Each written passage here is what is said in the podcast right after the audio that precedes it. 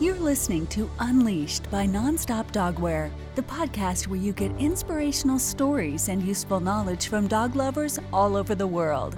This is your host, Jeanette. Hello, and welcome to the first episode of our brand new podcast. We're starting off with one of the best mushers in the world. He won the Iditarod four times and broke the record two times. When he's not training or racing with his dog, he's sharing his philosophy on how to build a team with everything from athletes to business leaders, and today he will share it with you. Dallas Seavey, all the way from Alaska. Welcome. I'm happy to be here in Norway once again. I've raced the Finnmark now twice, and over the last two years, I think I've been in Norway about five months. Um, mostly, of course, for the races, but also coming over in the fall and preparing things, or uh, just kind of like now coming over kind of for a visit. And dogs is a big part of your life, and uh, as far as I know, it's been a part of your life since you were a kid. My family has been mushing dogs for, I don't know, 55 years now. And it started with my grandfather moving to Alaska largely because he was interested in sled dogs. And of course, the Alaskan way of life, I suppose. So um, that was only supposed to be a couple years that he was going to spend in Alaska, but kind of got hooked. And sled dogs have been a big part of my family's life ever since then. My dad was four years old when my grandpa first got sled dogs, and I was born into a, a kennel of you know mini dogs. So all of my memories are around sled dogs, and definitely my earliest memories are with sled dogs. So that has been my life, yes. But you started doing a totally different sport when you uh, were uh, younger. You did wrestling. Yeah, I wrestled for about seven years, where that was really my main focus. Um, and incidentally, that's also something that both my dad and my grandpa had done elsewhere. So, uh, yeah, that was my experience as a human athlete, which I think has really been helpful in many ways to now be more what I consider a coach, you know, teaching the athletes, which in this case, the dogs are those athletes. In, uh, in a thousand mile race, the human has to be part of that team. The human has to be an athlete as well. But our main value is supporting the dogs so that they can perform at their best. And this is one of the things where you are maybe one of the best in the world. Being a good leader for your dogs, you make them do extraordinary things for you. How how do you do that? that's a that's a really um, broad question, I suppose, but at, it is at the heart of what we do. It's about developing a team that will do anything for you. And I wouldn't say so much make them um, do something for you, but make them part of the team.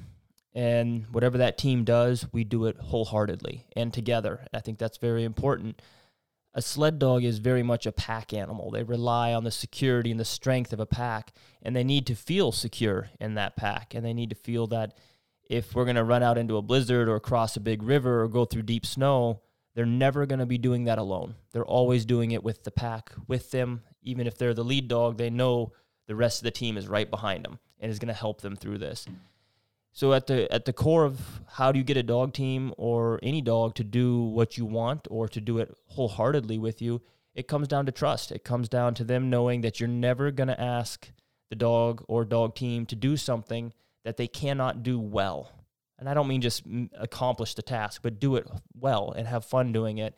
And it's uh, that's based on trust, and that's based on a lifetime of teaching them. You know, this is going to be fun. We're going to do it together and I'm never going to ask you to do something you can't do. Can you tell us a bit more on how you build that trust? When do you start? Like, what do you do when your dog is a puppy to uh, to build that confidence?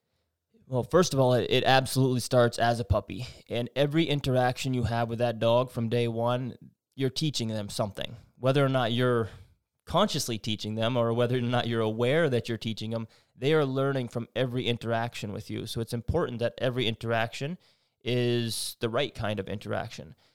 And as a as a person, you can't fake that. You have to. Oh, how do I say this? You have to become the person you want to be. Um, you can't pretend to be in a certain way or pretend to be, you know, honest or trustworthy. You just can't do that every single day. And dogs will see through any act. So that really needs to be, I think, your personality or your character. Um, but in the beginning, we're training Superman. That's what I tell every handler we have working there is we're training Superman. what that means is we're training this dog to be invincible, to be able to do anything. And the secret there is to show them that they can do anything and never show them anything they can't do, right? So in the beginning, um, I guess the human is the new thing in their environment. You know, when they're little, they're used to you know, from from birth. They're used to their mother and their little doghouse and their siblings. And as a person, when we come into the pen, we're the new thing that's being introduced. And by being surrounded by the things they're familiar to, with, it helps bridge the gap with something new. Now, when they get to be a little bit older, let's say at five weeks, four to five weeks, by now they're very used to the human being in the pen or bringing the puppies with them in, in the house and petting them, whatever. And now it's time to start going on little walks. And I really love this this transition because now when we take the puppy, usually just one, maybe two, um, out into the field or we're going to go for a little hike somewhere. Obviously, with a five week old puppy, we're not going very far but it's interesting to see where now the environment is what's new and the human is the one familiar thing. And this is a major transition where we're no longer the new thing in their life. And for the rest of their life, we're going to be the thing that helps bridge the gap between the familiar and the unfamiliar. We're going to help interpret the world for these dogs. We're going to help them understand every new thing they see, whether that's, um, you know, a city when you're getting ready for the Iditarod or a blizzard or a storm out in the middle of the Iditarod Trail or some of my lead dogs go and do presentations and they'll be on a stage in front of 3,000 people. Whatever that environment change is, I'm always the bridge. And that's where you're going to start seeing that close bond. But if your dog has a bad experience with something because things can happen, you never know, even though you try to avoid it, things could happen. How do you handle it? Calmly. Um, I think that's a really big differentiating factor in two teams. Um, it's not what the challenge is, it's how the team handles the challenge. You know, things happen in life. um, you're going to have good days, you're going to have bad days. Things happen when you're mushing with a team. You're going to get caught in a blizzard. But how do you handle it? I think the dogs are willing to, or any team is willing to forgive if things are done honestly and with the team's best interest in mind. So, take for example, you get into a big blizzard and maybe it's more than you can mush through. But if you look at it from the dog's point of view, they never knew that we were supposed to go through the blizzard. They never knew that we were supposed to end up at another checkpoint. That's a human mentality, that's a human understanding. What they do know is that it gets really difficult, and the musher took control and found a somewhat sheltered place for us to hunker down and wait out the storm. And yes, it's windy, and yes, it's cold, but we, you know, as a group, made this decision, and um, you know, the musher was always in control in contrast to if the musher keeps pushing because in our mind we have to make it to the next checkpoint and if ever the dogs say i can't do what they're asking me to do then you've just broken trust and so you're going to end up camping in the middle of the blizzard but it will be because the dogs couldn't make it. That's an entirely different setting. So if you're in a bad situation or something goes not how you planned take control of it rechart the course and uh, you know make a controlled landing rather than a crash landing right? So I think trying to find a way to regain control of the situation and what's the best thing for this dog team right now? That's the number one question you have to ask yourself every day is what is the next best thing I do for this team in 10 seconds, in 10 days, over the next 10 years? Is this a common mistake for many people that the focus is a bit wrong? I think the most common mistake, and it's a it's an honest mistake, is that we see things from a human perspective. You know, most people have spent their entire life being a human. So when we see a problem, we naturally see that problem from a human perspective. But our team is not a team of humans. Our team is a team of dogs. So they will look at the same problem very differently. So while we think we're solving the problem, or while we think it shouldn't be a problem because we can cognitively understand, that's a, something the team doesn't necessarily see. So again, always remember that you have to look at the problem from your dog's point of view, not your point of view. Think about um. If you're traveling with a, a dog anywhere, right? We're going to think logistically about, oh, are we going to catch the next flight? Or do I have enough fuel to make it? Or where are we going to spend the night here? Those are not problems to your dog. All they know is, I've been in the crate and I really have to pee. or, you know, so look at what is the problem for the dog. Also, the dog may not see any problem, but yet the human is all stressed out. And now they're starting to think, is the human or my leader, the leader of this pack, irrational? Uh, because here they're completely stressed over something that again, the dog sees no problem. Other times, we can cognitively understand that the next checkpoint's only three miles away. And okay, yes, it's been a long day, but it's not a big deal. We're almost there. But we only know that because we can see the GPS and we know the plan. The dog doesn't know the plan. The dog can't see the GPS. So you always have to be aware of, you know, maybe they're starting to be nervous and you're not supporting them or acknowledging their concerns. So again, see the problem as your dog sees it. How do you use uh, your knowledge to motivate them? I don't generally try to motivate them to do more than they should um, because I, I, don't want to push a team. That's not really the, the goal. The goal is to support a team. And if the team is well hydrated, well rested, and has good body fat, they're going to do well. And this comes back to a lifetime of training and teaching these dogs that every time we take off for a run, they're going to be able to make it to the next stop, pulling hard, having a good time. They're not going to get tired on this run. And that's something you have to do with them every single day. I, I hate doing long runs. I almost never do long runs in races because you teach the team that they have to preserve themselves. You're not going to protect them. They have to back off. They have to decide not to pull so hard. And that's not something I ever want my team to learn. So my my guys spend their entire life learning that they can lean into the harness, work hard, and I will be responsible enough to stop before they get tired. So it's not a trick to get them to work harder. No, it's just teaching them that they can always work hard and they're never going to get too tired doing that. When you're building up a young dog, how do you uh, start? Slowly. I don't think there's any hurry. Uh, I've talked to a lot of different mushers and people in different dog sports, and a lot of people are very opinionated about where when you start putting the harness on the dog. I think that's highly individual, and I don't think there's any hurry in my in my specific sport. I start out doing a lot of loose running, a lot of just puppy walks. You know, take a litter of puppies and go walk through the forest. You're building confidence. You're building a kind of a good agility base on that dog where they're bouncing through the forest and over the weeds and tripping over each other. This is great development. I usually end up putting a harness on a dog around a year old. And again, that's a highly individual thing. Some puppies, you can put them in a team and hook up six puppies that have never had a harness on before, and they do great.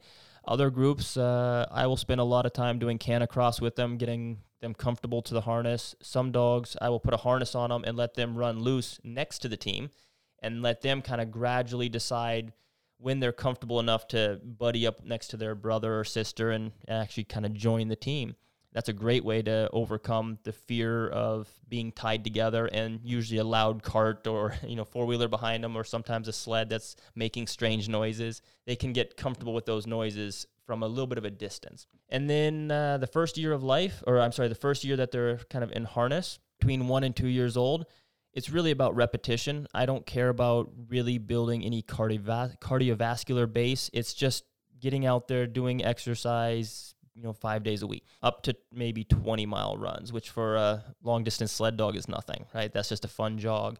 The next year, between two and three, they'll actually start doing some more serious training, but now their bodies are fully developed, primarily fully developed, you know, by two years old. Emotionally, mentally, they're not fully developed. They're still very immature. Um, so they're not going to try out or start training in my race team until they're three years old. And even as three year olds, they're a rookie. I'm not relying on them you know, a lot of times we kind of skip that three year old year and don't count on them till they're four. When you're putting together a team for a race, how how do you think and how do you mix the experienced dog, the young dogs? That's that's one of the fun kind of arts of this thing. I think is putting together a team. Your first job is to develop each individual dog. Once you've done that, you can start to kind of bring them together into a team. And I've never had so many dogs that it's been you know trying to build a team or selecting this dog because they fit the team better. It's always been these are the dogs we have. These are the best athletes, um, and they're going to have to work together, and we're going to have to solve those problems. We're going to have to work through those problems. And sometimes that means you got dogs that just simply don't get along.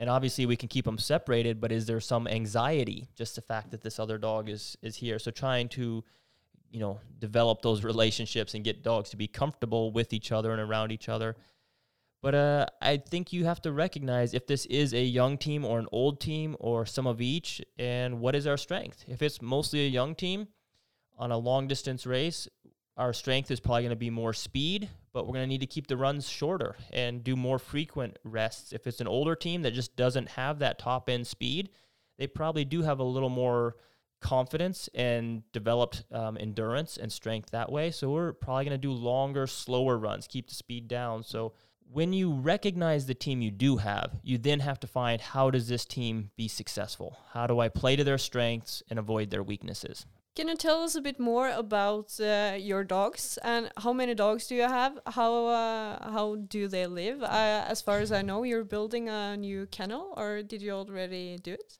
Yeah, I moved about two years ago, and um, kind of had a finally had a you know big piece of property where I could build the kennel I've wanted to build for some time and spent the last many years trying to figure out what does the perfect kennel look like.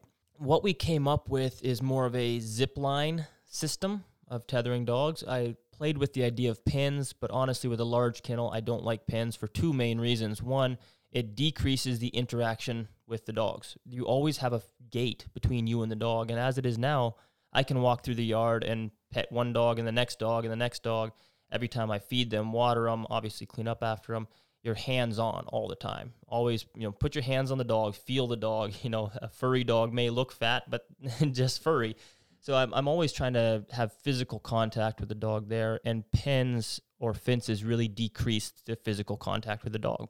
Uh, secondly, is visibility. When you live in a place with a lot of snow, anytime you have fences, they build up with snow and you can't see through multiple layers of fencing. And when you're in the house and you hear something you know happening in the dog yard, you can't easily look out and see what's going on. So I don't like the the decreased visibility. And I guess the third thing is I think dogs like to have a little bit of private space. They like to be able to lay down and curl up and have their favorite rock or their favorite bush or their you know climb in their house and not worry about some other dog you know bothering them. I think they do like having a little bit of private space, but then still being able to touch noses and play together. So to answer the questions, um, I have about 100 dogs. When I say I have, that's not actually correct because there are, you know, me plus seven more people that live on site. Most of those people have been there for many years, and so it's kind of our dogs. You know, there's definitely some some of the people that work there that have more ownership, if you will, with certain groups of dogs than I do because they've worked with them every single day since they were puppies. So they're probably closer with some of my dogs than I am but it's it's it's a family. It's me, my fellow humans, and these dogs, and we work together all day, every single day. We all live on site. One of the nice things in the in our yard, in addition to the zip lines, which gives the dogs a much larger area to move, and they can also run in a straight line for a longer period of time, uh, as opposed to like a center pivot tether. I also have a huge run pen, and I utilize that quite a lot. So every day we can bring up to I think we had 23 puppies in there the other day chasing a ball. um, so that's pretty fun to be able to get them in there and have kind of social time, but then go back to their own kind of space where they can be social if they want, or they can kind of pull back and be by themselves if they'd like. You seem to be very open to try new things, to do things a bit different than everybody else, and also open to learn from uh, other people. Can you tell us some valuable lessons you got from uh, other sports? Yeah, I think there's a lot that we have learned from other sports. I'm always trying to seek out more knowledge from human athletes. So everything from the ski coaches in Alaska to um, I tracked down a lady who's very accomplished in ultra long distance cycling. We're talking 3,000 mile races, and she's very accomplished at this. And what I really wanted to understand was I wanted to be able to talk to somebody who actually is riding a bicycle 20 hours a day. And is it more effective for them to eat a big meal and then sleep or snack during the day or combination? Is it better to sleep an hour at a time or sleep for six hours straight? Just kind of, you know, be is the closest thing to what I've ever seen a human doing what a sled dog does on the Iditarod, and this person could actually talk. And so there's things that I've always wanted to ask my dogs that you can't really do. So yeah, we're definitely seeking out knowledge from people that have like or similar experiences. Other mushers, I always like to assess what they're doing, but I don't like to be trendy. And that is when you see everybody doing something, everybody starts copying it. you know, Lance Mackey does long runs in the Iditarod. Pretty soon, the whole game is about who can go the farthest. So when you see a musher doing something, the question is not, does that work for them? Obviously, it worked for Lance Mackey. The question is, will that work for my dogs? Or is there some aspect of what they're doing that would work with my team? And I want to be able to absorb the best of Lance Mackey, the best of Jeff King, the best of Martin Buser, the best of Mitch Seavey, and pull that into my kennel and to where, you know, we, you create your own your own existence. But personally, obviously growing up wrestling and doing a lot of that, I feel like that's something that's really helped me understand what it's like to be the athlete and how to be a good coach to that athlete. And you have managed to become one of the best people in the world doing this. Now people are looking up to you. They maybe uh, start copying things you do. What do you think about that? You are an important role mo model. Perhaps. I spend 99% of my time in the middle of nowhere with a bunch of sled dogs, and that's how I like it.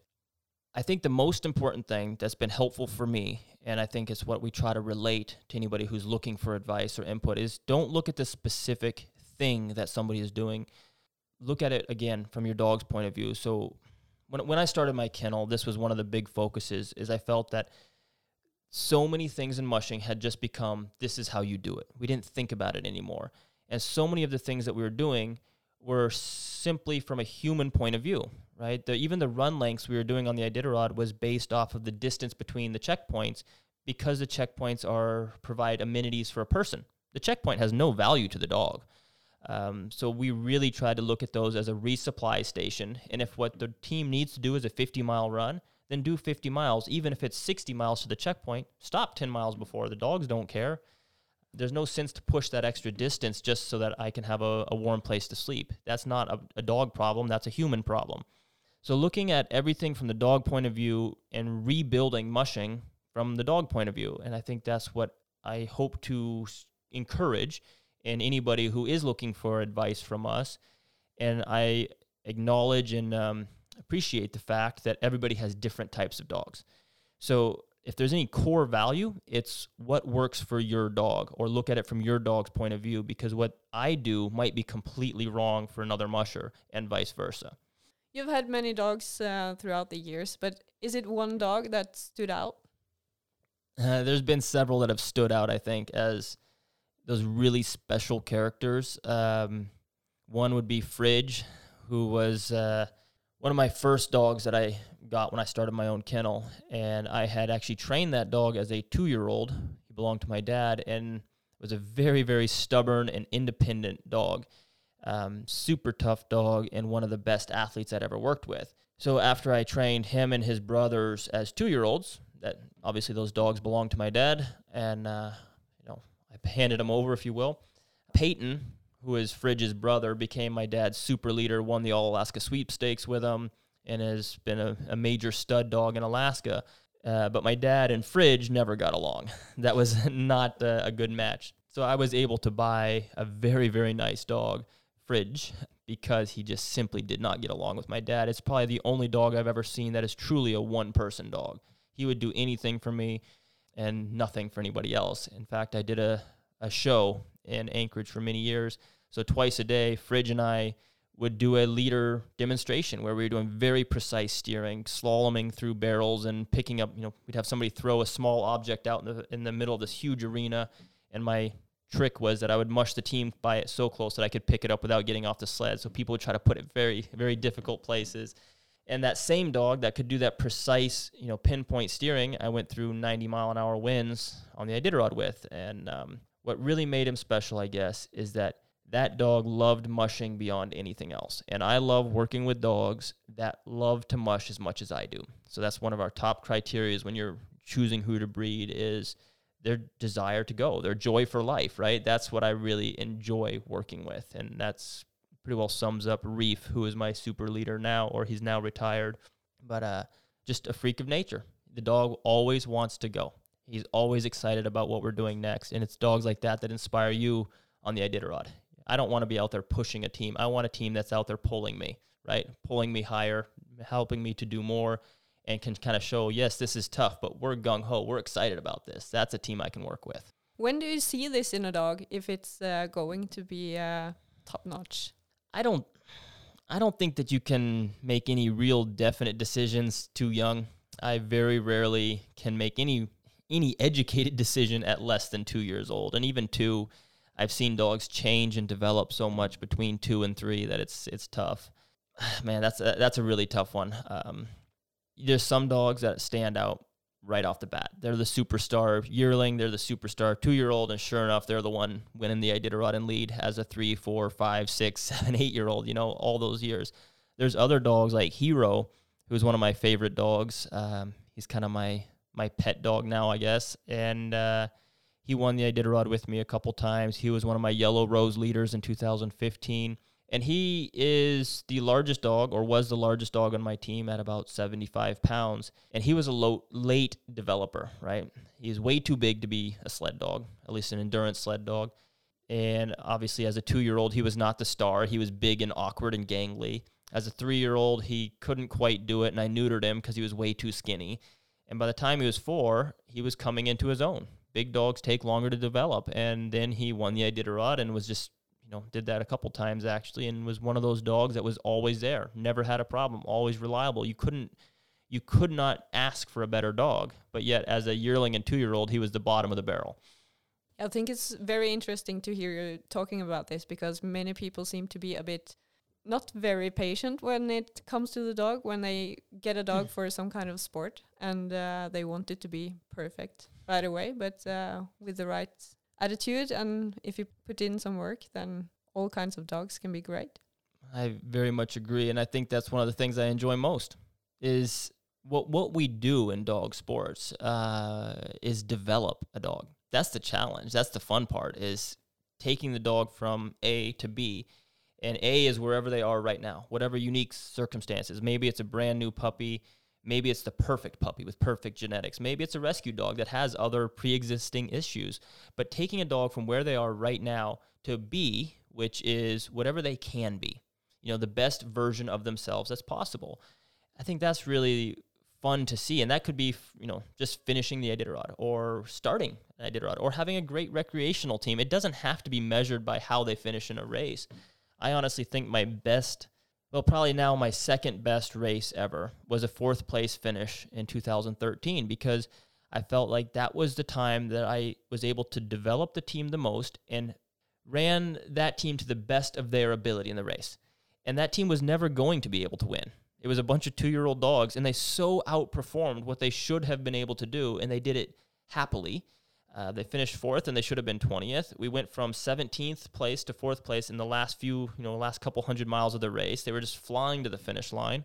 And that same group of dogs built confidence. We didn't over push them to accomplish that goal. They built confidence. The next year in 2014, 15, 16, they won all of those Iditarods. So clearly it was a, a, a, learning experience, a good experience. And that's really the fun part as a musher is when you see a team come together and outperform what they should have been able to do. And that's when you know you've done your job, is you've helped these guys become better dogs. And shoot, fourth, first, does it really matter? We built a team. That's the fun part. Do you care about results at all? I think in the end, well, now less than I did before. Absolutely. Um, but that's personal growth. I think the point of doing any of these things is to challenge ourselves and hopefully see some personal growth. Yeah, I do think, especially in 2012, you know, winning the Iditarod was a big, big goal. But over the years, I think I have learned that winning a race is a, an effect, not a cause. So we focus our energies on the cause. What causes you to win the Iditarod? Um, to run a perfect race. Okay, so the goal is now to run a perfect race. How do you run a perfect race? You set up that dog team for success at every turn. You make sure that they have everything they need. They're fully supported and they're comfortable, they're relaxed. And so now the focus is really on making 10,000 absolutely perfect steps. And that creates a perfect race. So the goal is to run a perfect race. And sometimes that perfect race is fourth place, but that's the best that that team could possibly do. If you do that, you're going to win races, or at least you're going to give yourself the best possible chance of winning races. I think that's the real the real goal. And oddly enough, this last year in the Finnmark was the first time I've ever not finished a race. And it was really a unique situation for me. Team had gotten really sick before the race. I thought they had mostly recovered prior to the race. You know, the the obvious signs, the diarrhea and the vomiting had, you know, finished by the time the race started. But they still seemed a little bit mm, flat, I guess would be the right way to say it. And fairly quickly into the race, we realized that, you know, this isn't this isn't uh, going to be a good educational experience for these dogs. I started off really slow, slowed down more, took our mandatory rests really early, and eventually just pulled the plug. And looking back at it, you know, it seems like it should be a failure, right? We didn't finish the race, but you look at it and try to pinpoint what decision did we make that was wrong. And you start looking at it from that perspective, and I think we actually did a really good job of recognizing some small signs very early, reacting appropriately, and we made the right decisions. There's nowhere in this race that I can say, oh, here was a major mistake. If anything, I think I ran a more mature race than I have in other events previously. We we saw the signs earlier. We made the right decision, even though knowing that taking my 16 that early in the race meant we weren't going to be competitive. So the fact that I was you know doing a self assessment, able to do that, I think um, I'm I'm happy to see that I've maybe grown beyond the result orientation a little bit more, and I think it was a good race. We just didn't have a very good hand. Yeah, this is interesting because there's a lot of people they expect you to win this race and it's a lot of pressure on you and you still manage to uh, to make this decision that's that's a really important aspect you touch on there because I've seen this happen in many Iditarod mushers. Um, we start having expectations, and it's really important that last year is gone. Every year you wipe the slate clean. I don't care what my name is because the dogs sure as hell don't. the dogs don't care if you're Jeff King or you're Lance Mackey or you're Dallas Seavey. The dogs are the dogs. They don't know that this is even a race. They don't know if they were first or last last year. They don't care. So if I'm caring about that sort of stuff, it's not helping my team. We have to be absolutely honest about what is this team ready to do well and really push the human expectations aside. And that can be hard to do. It's really hard when every checkpoint you have your you know the camera in your face wanting you to say that you're going to win this race when you're looking at a team that that's not in their best interest. And my job is to watch out for these dogs. Again, I'm always going to be the bridge between these dogs and their perception and the whole world. I have to help interpret the world for this team and protect them from that and help them accomplish that, whatever that is, whether it's a, a thousand mile race or a walk in the park. So there's, it can be challenging to kind of push all that other stuff aside and not let it affect your decisions. Being a musher, it takes years of experience. Can you tell us a bit about things you have learned throughout the years, good and bad? I think we've, yeah, I think if you're trying to, you're always learning something. We do a lot of assessment, you know, even during a race, I try to take the 30,000 foot view here, right? Looking at your team as an aspect. Okay, I feel this way about the team but why do I feel this way? Is it because I'm sleep deprived? Is it because I'm ambitious? Is it because I want to see something good? So that's what I'm seeing. Is it, you know, so taking that honest look at yourself, at the team, and I think that a constant assessment, you know, in the moment, the last year, um, the last five years, really helps us to to learn along the way. At one point, the biggest area we had to improve or the biggest problem I was running into is I felt that I was putting too much training into six months. Like I felt like we had to do this much training, but I felt like I was always under pressure to do more, more, more, and I wasn't able to afford the time off that we needed. So that's where we ended up trying to figure out how do I make the season longer? How do I have more time to train the dogs? And we came up with the the treadmill. So I have a you know rather large refrigerated treadmill, so I can actually run 14 to 16 dogs at a time and have it be cool temperatures even when it's hot outside. And this did exactly what we wanted to. It I could take the same training we were doing in six months and spread it out over nine months. And I think we did a little more total mileage, but not any meaningful amount. The main focus was we just earned three months of rest time. We can now give them lots of time off between these major training events and have, you know, really make sure they can peak at the right time. But then what we saw was understanding that mushers were trendy, other mushers saw that we were training year round, or at least nine months out of the year. So their natural inclination was to train at that same six month intensity for three extra months. And I think this is a classic example of when you emulate something or copy something, make sure that it's doing the right right thing for your team and you don't always understand why somebody's doing that, you know, or learn a little more because what we saw was what used to be a small overtraining issue just became a much bigger overtraining issue. And I think people are now starting to figure that out a little bit better. Um, so, yeah. there's some there's some warnings. Just because somebody's doing something doesn't mean a that you understand why they're doing it, or b that it's going to be the right thing for your team. So at the end of the day, you have to be responsible for your guys and look at your team. Will this help them, or how will this help them? There's been so many little things. I don't know how you could pinpoint one or two, but uh, we've definitely made mistakes, and I think being open and able to make mistakes is the only way you're going to learn from it right? You have to be able to look at it and say, yeah, I screwed that up.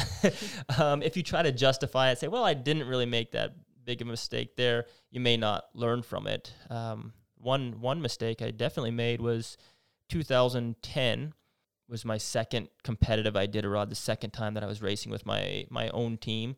The year before we had had a great finish and really outperformed what we thought we were going to do. And the next year I started, I guess you would say pushing on the Iditarod we were near the finish, but maybe a little not near enough to the finish. And it was the first time that I felt like I was actually having almost to push the team. And it, we're talking about shades of gray here. There's very, you know, it's 48% instead of 52%, right? But I just had this, you know, kind of a feeling that this is not fun. I don't want to run a team like this. Um, and I really had to let that sink in hard to make sure I never want to be in a situation where I feel like I'm asking the dogs to do something that they're not excited to do. And I really let that make a big impact because that has to stay with you for a long time. So when you see that situation specifically going through Golovin, it was I guess I guess what it was is you put yourself in the dog's shoes and here they see a town and they think it's a checkpoint and they're excited they get there and then they go through that checkpoint and they don't know that White Mountain is only 15 miles away. I mean, Golovin is not a checkpoint. It just from their perspective, it looks like a checkpoint. It's a town. We mush up into it. There's people. We go through the town. We pop out on the sea ice on the other side. And it was, you know, when they're looking around, not sure what just happened. I don't know. It just left a mark and something I don't ever want to be in that situation with a team where they're unsure and, you know, little feel vulnerable, I guess is what it is. So I've really made it a point to always make them feel secure always let them know that this is something they can do. Always make sure that they're rested enough to easily do whatever's in front of them. You talk about uh, your dogs uh, feeling confident, being secure, and uh, having the motivation to work themselves. But what about you, being a musher? It takes a lot of work, long hours, a lot of training, bad weather. How do you uh, stay motivated all the time? Um, I guess it's work. You know, a, a lot of it's uncomfortable at times, but I really enjoy it. That's just what I do. And a lot of being out there in the cold for, let's say, an eight hour run, which would be a really long run for me, eight hours straight of, you know, standing there, wind in your face. That's something that I've been doing since I was very young, and I know how to cope with that. Now, put me inside in front of a computer for eight hours straight, and I'm I go crazy, right? I'm just I haven't internally developed a coping mechanism for that. Whereas in the cold, I definitely can. Um, but I, I really enjoy what I do. I enjoy training a dog team. I hate waking up after 45 minutes of sleep on your sixth or seventh day of an extended training period. It hurts, right? You're trying to wake up, and it is physically painful to wake up with that little sleep when you're that sleep deprived. You know, on, let's say on sixth or seventh day of the Iditarod, you're, you're beat up. But I guess as far as the motivation on that is, what at least on the races, I definitely feel like this team has worked really hard to get here. They deserve to be able to do the best they possibly can, and they deserve for me to do my job. So on the Iditarod, that's the the ten days of the year that I have to be perfect. And training, um, you know, they they work hard, they do all this stuff and I need to be able to stay on my schedule. I need to be able to get up and after 45 minutes of sleep and get these guys ready to go and repack the sled so they're not waiting for me. Make sure everything's organized so when we're running, I can make the next run as easy as possible for them, not have them standing around waiting for me to find where I put the snacks or find my mittens. Um, so I think the motivation is more a responsibility to the team. And this is again where I like having dogs that are gung ho and charging because sometimes you go out there and you're putting the boots on and you might feel a little bit bad thinking, oh, am I am I going to be pushing these guys out of here? Are they not ready to go? And you realize that you're putting your feelings on them. You're tired. You're not comfortable. Your hands are frozen. And uh, when the dogs start getting up and shaking off and barking and hitting the line, they motivate you to do better.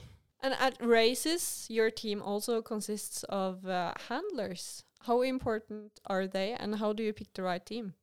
Well, some races, um, it consists of handlers. Like the Finnmark, uh, you can have handlers in the checkpoints that help take care of you, essentially. They can't do anything for your dog team, but they can provide you with food.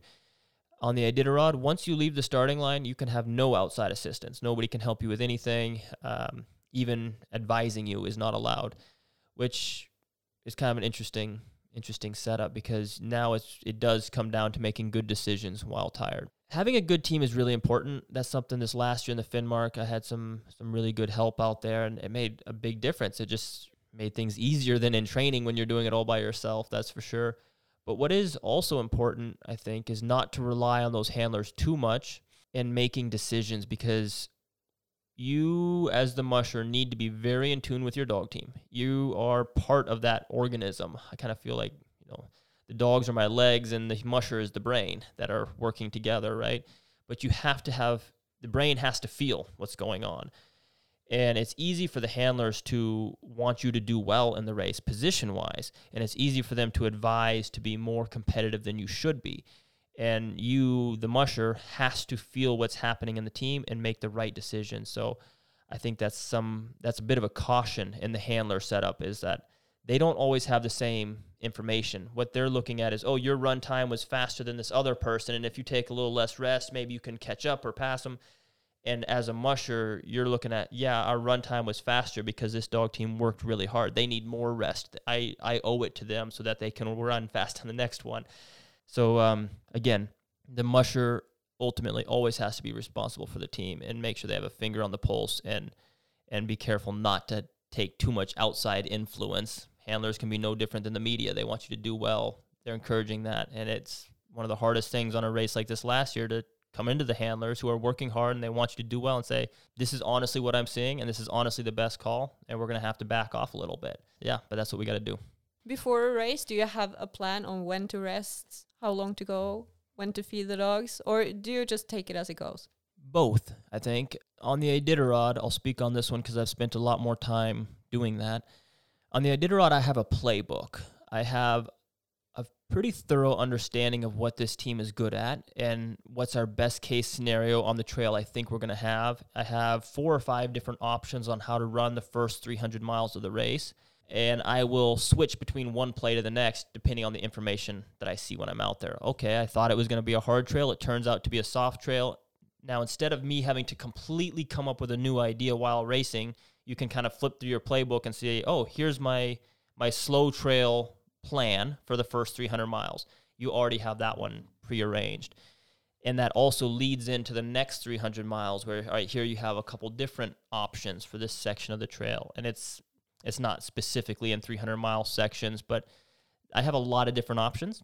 And this comes from very thoroughly assessing the race, very thoroughly reviewing how it's been run by other mushers previously, what worked on certain trails with similar dog teams, what has worked for me in the past. And by doing a lot of studying, by writing a lot of schedules, I think I become better at making decisions in the moment. Some mushers spend a lot of time writing a schedule and then they feel committed to that schedule because they've invested time into that schedule and they're slow to change that plan.